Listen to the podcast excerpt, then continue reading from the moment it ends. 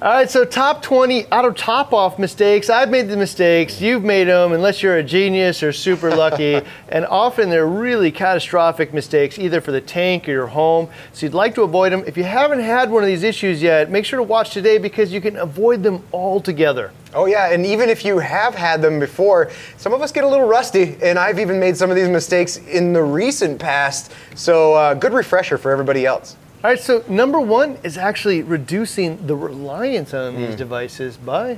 Yeah, the mistake here is not cons- uh, not considering that you can actually reduce the amount of evaporation and you know put some lids on or stop you know as much turbulent uh, surface area agitation at the top of your tank. And then that limits the amount of uh, reliance you have on the ATO and dumping in water constantly. That was actually one of my favorite things about the old BioCubes. Uh, Oh, it had the lid on there. yeah, yeah. It probably evaporated like a cup of water a week. Yep. There's no reason for an auto top off in that case. Uh, just dump a cup of week uh, water in there a week. It was fine.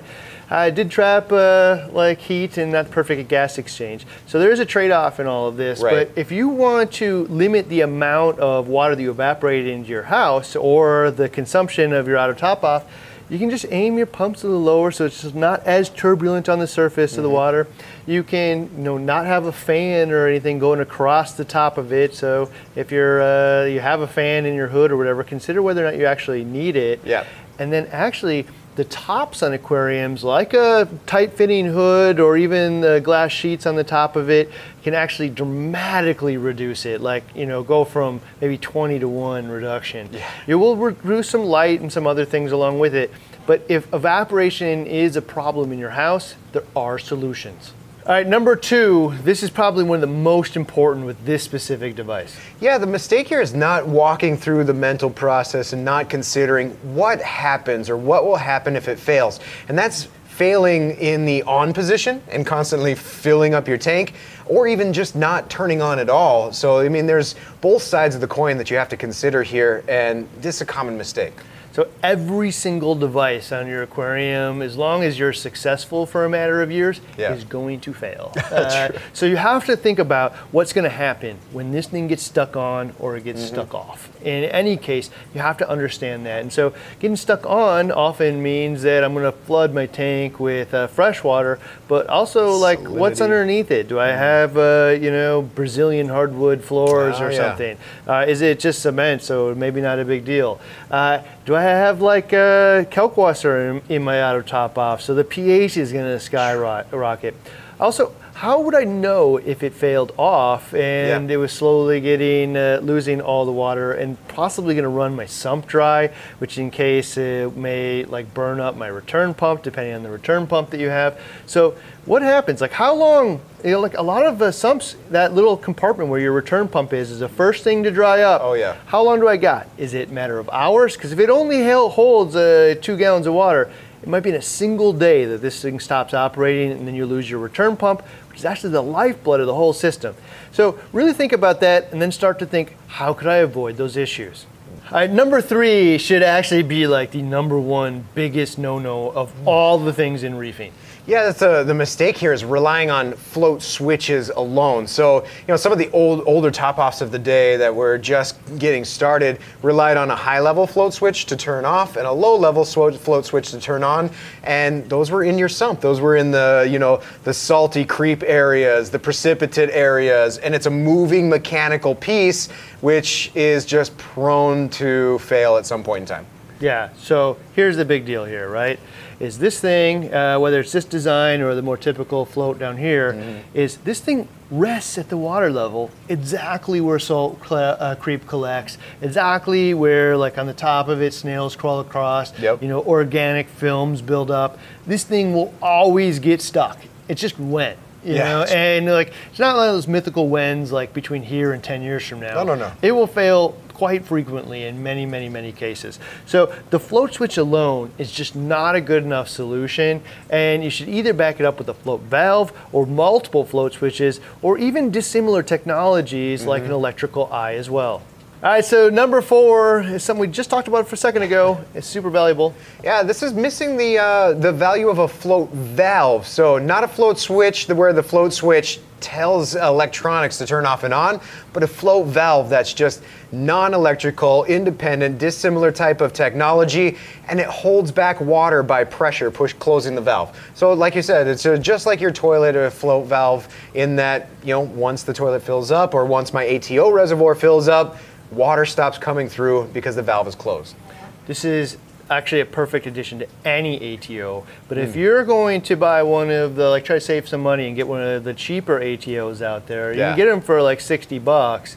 Then the $12 edition of a float valve, just drill a hole in your sump. There's uh, drill bits for plastic, there's drill bits for glass, they're super easy. Just drill a hole in there, put this little float valve in there, and now even if your ATO's optical eye fails, the electronics inside fails, the float switch fails, this mechanical valve actually works really well just hmm. stopping the flow of water. All right, so number five, I was super guilty of this early on, and I didn't really understand it, and I let it go too far. Yeah, this goes back to that evaporation conversation and missing the salinity changes that happen with you know auto top off. So either if, if I got a small tank or even somewhat larger tank and I'm used, so used to just I walk by it every morning and I'll dump a cup in or I'll dump a gallon in. Maybe you miss a day, maybe you miss two days, and the salinity just starts to rise, rise, rise because only water evaporates, not salt. Yeah, so salt is staying in the tank, water's going, and so what people are missing is all the levels are going up with that. So the mm. calcium levels are going up as it gets more concentrated, the alkalinity levels are getting more concentrated. Every single element in the whole tank is getting more concentrated as the water level goes down, salt stays, water goes. So early on for me, uh, as you know, I had a pretty busy life right about that point in time. So sometimes in my first tank, dude, I would see the water level get below the trim sometimes, and like it'd be a few gallons of water to go in there. so you know, I you know know, now know. Yeah. So that's one of the biggest values of an auto top off is it doesn't just keep salinity and water levels the same, which is visually attractive. It's keeping every single element in the tank stable. All right, so number six is something that has a double-edged sword to it. So you really got to think about it a little bit. Yeah, this one is uh, mistakenly sizing your ATO improper, your ATO reservoir improperly. So, you know, I've got a 40 gallon tank. You know, five gallons will probably get me through a week, maybe. Uh, but, you know, on a 100, 200 gallon tank, my little five gallon reservoir, probably not going to get me but like two days, maybe three days. In the reverse of that, though, uh, I do have to be cognizant of okay, so I've got a 40 gallon tank and I have a 10 gallon reservoir. That means I have 10 gallons available if something happens to go into my tank. and it will always fail when it's full. uh, it happened to me once. Ten gallons of kalk went in there, and then the reason I woke up, uh, heard that little pump gurgling, and normally I would have slept through it, but like But- somehow I knew that I just filled that thing that day. so for it to be empty. Yeah, Ooh. so big big deal. So yeah, should size this thing to the right size of your tank because it goes back to that first thing, which is you know making sure you're thinking about what happens if it does fail. Will 10 gallons of water you know kill my tank? Probably you got a 100 gallon tank, 10 gallons of water. Probably tank's probably going to live through that. Uh, but will the floors? Yeah. You know, and what will happen below that? If you got 10 gallons of water that hits the floor, is there an electrical panel that's below that, or is uh, there like a nice sofa in your basement that's below that? You know, think about all the different things that can happen, and how much water you know will your sump and tank hold if it overflows? Because you probably want to go above whatever the sump is going to hold.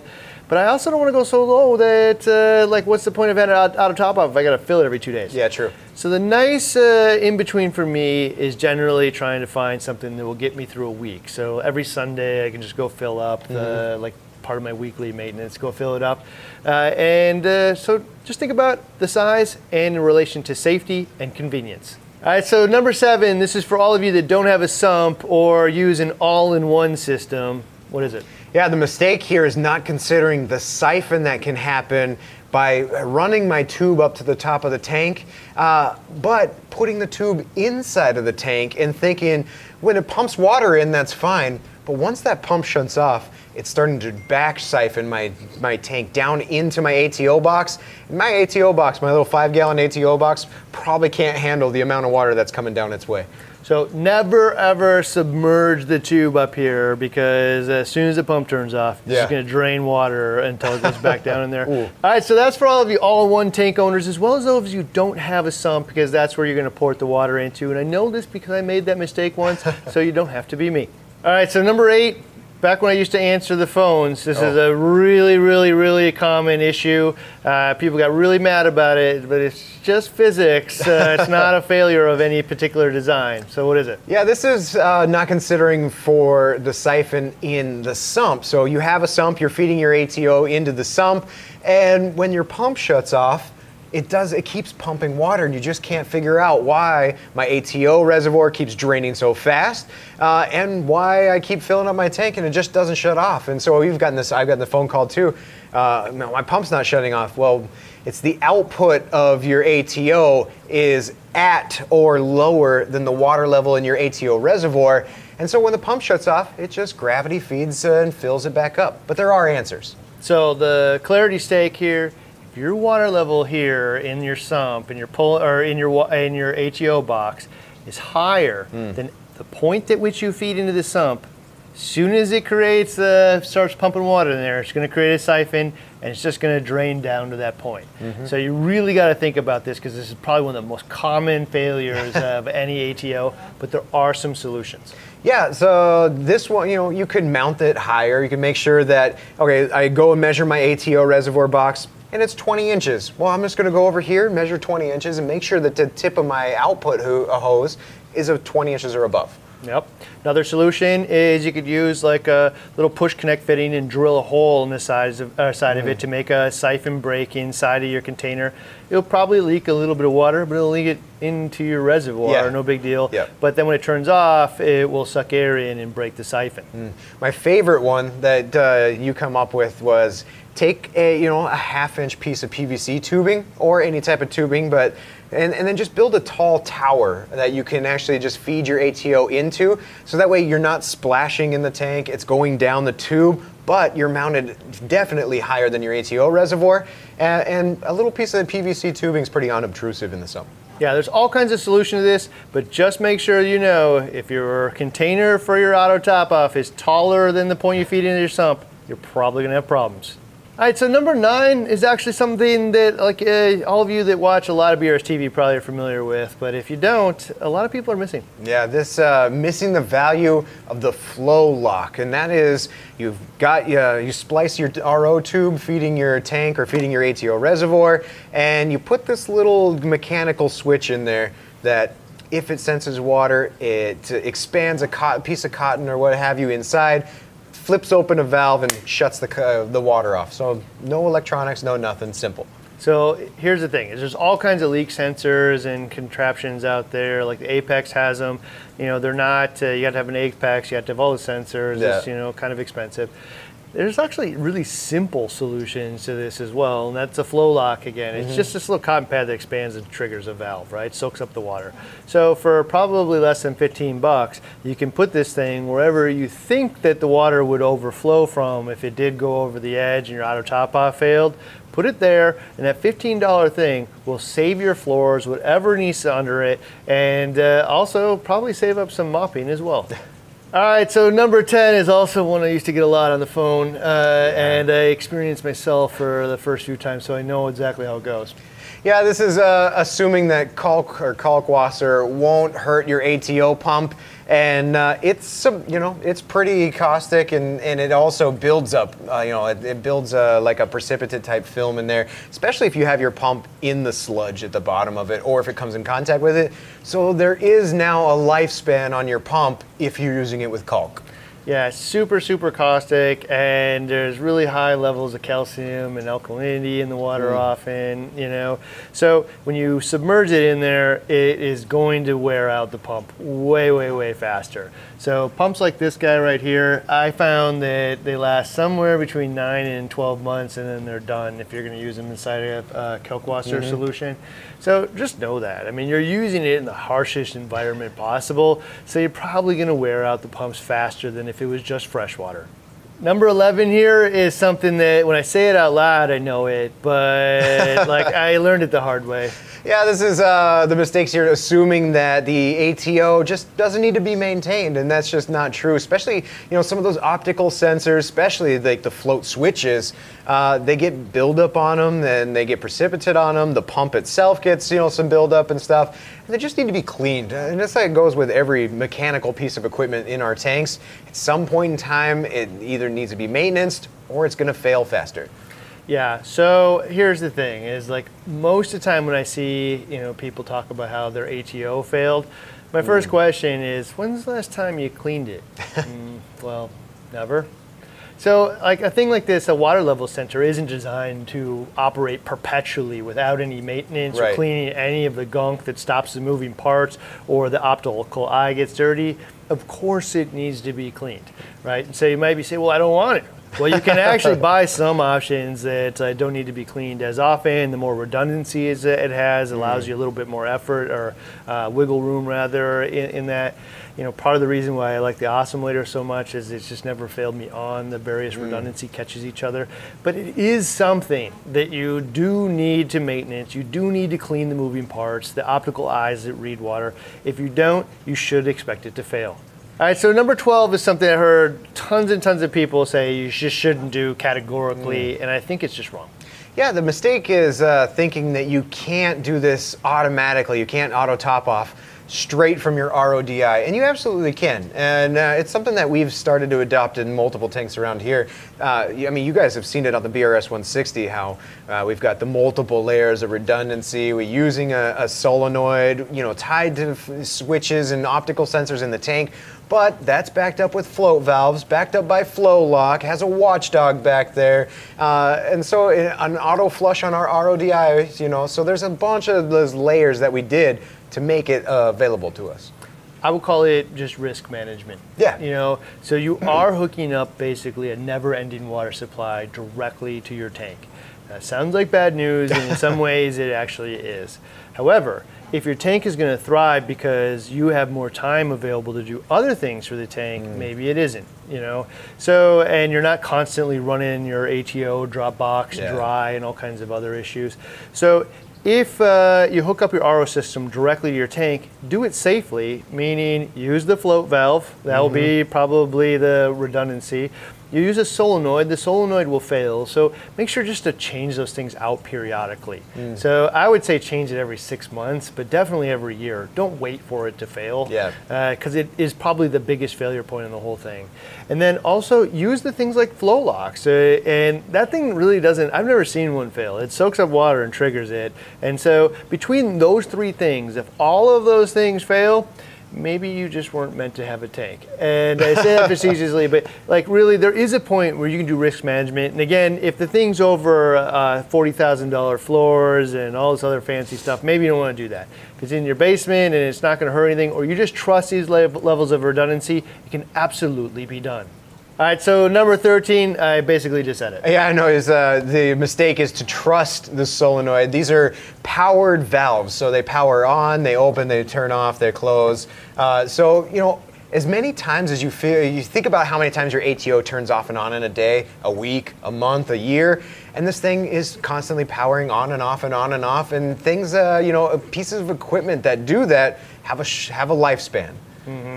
Yeah, so I found that almost all of these things last no more than a year. Uh, and so uh, they generally heat up and get really hot, Yep. and then any calcium or anything in the water tends to uh, gunk it up. And so uh, for me, uh, I would only trust them to a point. They're like a almost like a check valve. Yeah. They are maybe the primary thing, but I mean you need to back this up for sure. uh, and with different mentalities. So if you use a solenoid on anything in your tank, make sure that you replace it beforehand, and don't if it's in if it fails and you haven't thought about what would how it would fail. You probably haven't done your homework, and it's probably going to have a really negative result in your tank. So solenoids should only be trusted to a point. They should be maintained and actually replaced frequently. All right, so number 14, this is one that uh, I think Thomas did a video on recently, and a lot of people here didn't actually even know much about. Yeah, this is uh, missing the R Tunze RO water controller. So you know, you think about it. Uh, my RO, my RODI unit, you know, we're told to flush it uh, before each use for five to 15 minutes to get rid of some TDS creep and things like that that might build up. But if I have this hooked directly to my ATO reservoir to my tank, that means I'm missing like the flush, and all it is is just refilling every time that the valve goes down and up. So I'm barely, you know, refilling this thing.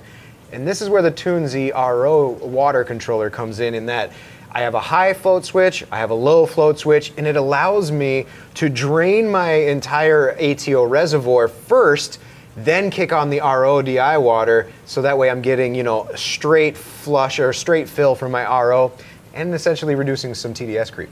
Yeah, so if uh, you have like 500 TDS water, like I have at my house, Ooh. when you turn it on, it's going to be 100 TDS. Yeah. Right? I'm going to burn through resin like nobody's business.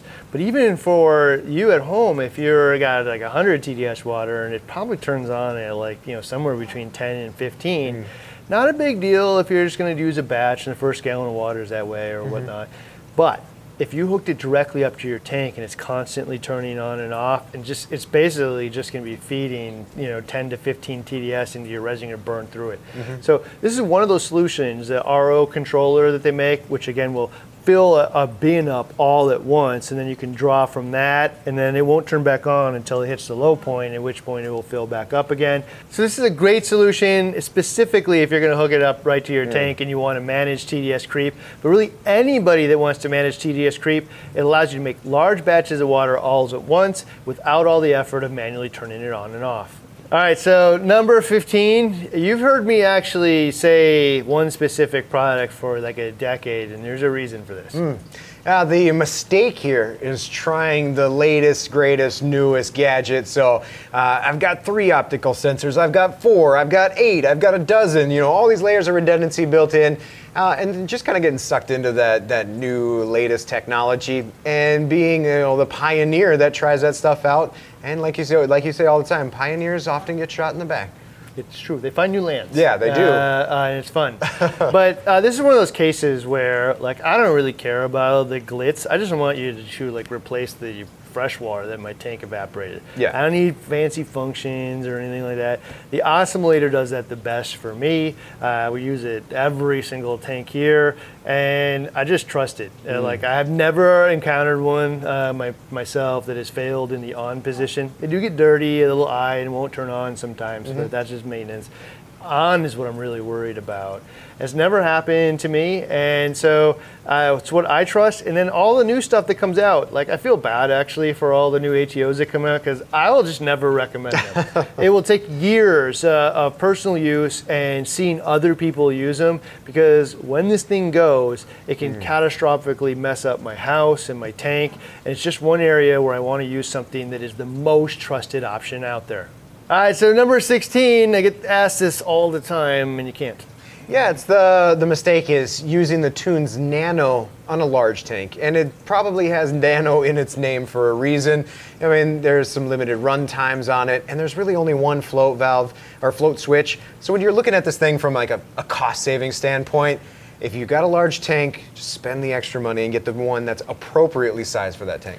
Yeah, so I think the mentality here is like, I know the osmolator, osmolator name, but I want to save some money. Yeah. Right? Because it's a lot cheaper. Uh, but the thing is, is it has an internal timer, so it will only like allow so much water through it before it just turns off. Yeah. So it is not uh, appropriate for a tank this size, and so make sure that you get the right tool for the right job. And the Nano is for nanos. All right, so number 17, there's actually little hidden Easter eggs inside of some of these boxes that you may have never known about, and most you probably actually don't. Yeah, uh, this is uh, the mistake here is missing those hidden Easter eggs and missing some of those hidden features in some of these. You know, a lot of uh, the, especially the osmolators, but even like the JBJs and stuff, they have some you know internal timers before they shut off, pump speeds, and all this other stuff. So specifically like on the Nano, uh, the Tunze Nano, you can adjust whether it's for tanks up to 25 gallons. I can have my flow rate or my max flow time set to 1. Point, uh, 1.45, so about a minute and a half. But if I have a larger tank and I need it to run longer, then I can just change this little uh, this little prong over one space, and now I'm at two and a half minutes. Yeah, so you can change the amount of time that's on and uh, change how much water can go in there. Yeah. So get a little bit extra, maybe not as nano, but also not a super huge tank. Yeah. All right. So inside of this osmolator, there's actually a little dial in there. And hmm. so you can change the head pressure and flow rate of the pump. So you can tune it down. And so why would I want to tune it down? Well, what if uh, I just don't need that much water? I don't want it to pump water in very fast because then the internal timer or limiter won't go off. Uh, When you have too to. much water go Yeah. there. So I should actually tune it to just about above what I actually need. Give it some time to slow down and whatnot.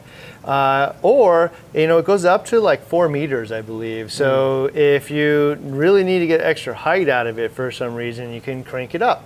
Also inside of there is uh, alarm setting. So maybe Oh, I want yeah. the alarm to uh, only go off if the float switch gets triggered. But I can also have the alarm go off if the like time limiter, meaning it's been on for 10 minutes, so it just turns off. The alarm goes off then.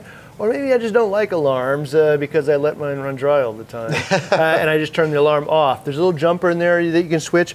Also, same thing inside the JBJ. Uh, that one has a, a little dial in there. You can take it apart, and there's a little screwdriver in there. You can change the time at which it just automatically turns off. So make sure to like actually read the instructions of some of these things because there's hidden little gems in a lot of them.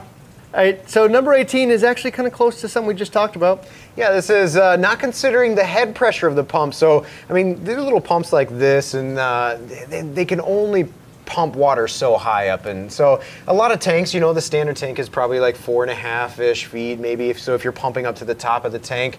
Uh, but even then, like, you have to understand uh, the, the limitations of this pump. So, I can't have this thing in my basement and try to pump, you know, pump it upstairs. But uh, some of them do come with, you know, uh, adapters that you can swap out and put your own pump on there, so you can, you know, adjust to meet your own needs. But there are limits to how high these things can pump. So if your uh, auto top off you're buying comes with a pump, I'll say most notably this teeny little guy Yeah. uh, is uh, you really want to think about you know whether or not that's the right tool for the right job. If your sump's like only a foot off or two feet off the floor, it's probably any pump is going to work. But if I'm pumping to the top of a tank, a different solution. Or if I need to go a pretty good uh, distance horizontally, I should think about that. So think about it. I know the Tunze Osmolator is probably the best pump of all of the auto top offs that come with the pump. I think I can say that pretty that's confidently. pretty good. Yeah, I, I can't think of actually one that's even close. The PMUP might have a pretty good uh, head pressure on it too, but I think this one has The been proven PMUP actually probably has, uh, or the ATK, Yep, uh, when it yep. comes with a PMUP, probably has way more head pressure actually, uh, but also a price tag that comes with it. So yeah, uh, just think about the, the what the right tool, right job, and get the right size head pressure for the solution or height it or vertical length that you want to pump your ATO water. So number 19, they do fail. So what is that? I mean, some of them, some of our gear we have to replace, heaters, everything. You know, these things need to be replaced, and you know, every once in a while your pump's going to go out, and you need to replace it. So uh, you got to. The mistake is not considering the replacement cost of the pump. Uh, some pumps, depending on where you got your ATO, it might be hard to find just the pump alone as a replacement. You might have to buy the whole thing, uh, or there's other ones that are cost effective. Like I think the Tunze Osmolator is like a $25 pump replacement. So it makes it, especially if you're replacing it because you're using it in kalk water or you're just going to preventatively maintenance it, consider the cost of the replacement pump and how does that fit into your maintenance rhythm. I'm gonna take this one step further. Yeah. When you're shopping for an ATO, go and look and see if you can readily buy uh, the replacement There pump because it is a like a moving part that will wear out, Hmm. right? So you're going to want to make sure that that is available. If it isn't available as an option, I just skip that mm-hmm. option entirely. Not on my list. So make sure that whatever ATO you got has a readily available replacement pump, and hopefully that it's affordable as well. All right, so number 20 is actually a like one of my favorite projects of all time. Uh, so Yeah, number 20 is missing the fact that you can hide your ATO reservoir. So I don't need this or a garbage can or something, you know, sitting right next to my tank and looking ugly and things like that. I can actually make it a piece of furniture. I think I got a 40 breeder off of uh, Craigslist one time, and it was the whole set. And he actually had a footstool side box that he made his own acrylic ATO reservoir.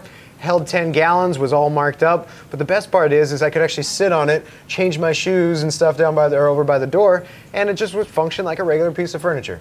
Yeah, so I started off with a bucket next Yeah. to my Oh, tank, yeah. and then I ended up with uh, like a little like plastic container with a little rug that was over it, Yeah. just to try to like hide it to some degree. but it was always ugly. Mm-hmm. And so one of the things you can do if you can't fit something like this inside of your sump area, uh, this obviously looks nicer than a bucket. Yeah. But outside of that, is go to your like favorite uh, like home goods or discount furniture store, and you Mm-hmm. can almost always find a footstool, a chest, or Yep. a type of fur- piece of furniture that you can put next to the tank that looks totally normal next to the tank.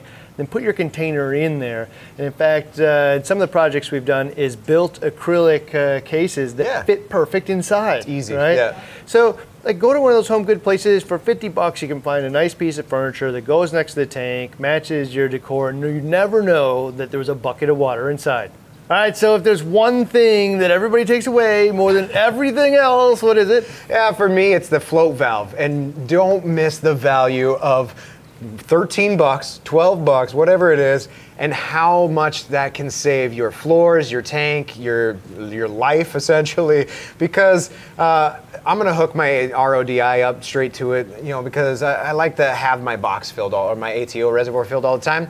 I'm gonna put it in here, and I'm gonna run an ATO out of here. So I have to say the float valve. Get yourself one if you don't have one. Yeah, so I rarely uh, am in complete agreement uh, with here, but actually this is the one takeaway for me as well. So whether you get something super advanced like the Osmolator that's like uh, just produce some of the best results, or you get a much less expensive option, you can back that up with this $13 little tool, drill a hole in your sump, put it in there, and now like you really have probably you know, reduce the chances of an issue probably like by 30, 40 fold That's of huge. both of these things failing at the same time. And, you know, considering how big a deal it is when an ATO fails, this is just a sort of cheap, easy, easy solution. So if you want to see the best, and you can see the cheapest, you can see the best, and actually a bunch of them that are best at very specific applications that may be something in your house, our best of the year auto top off video is right here.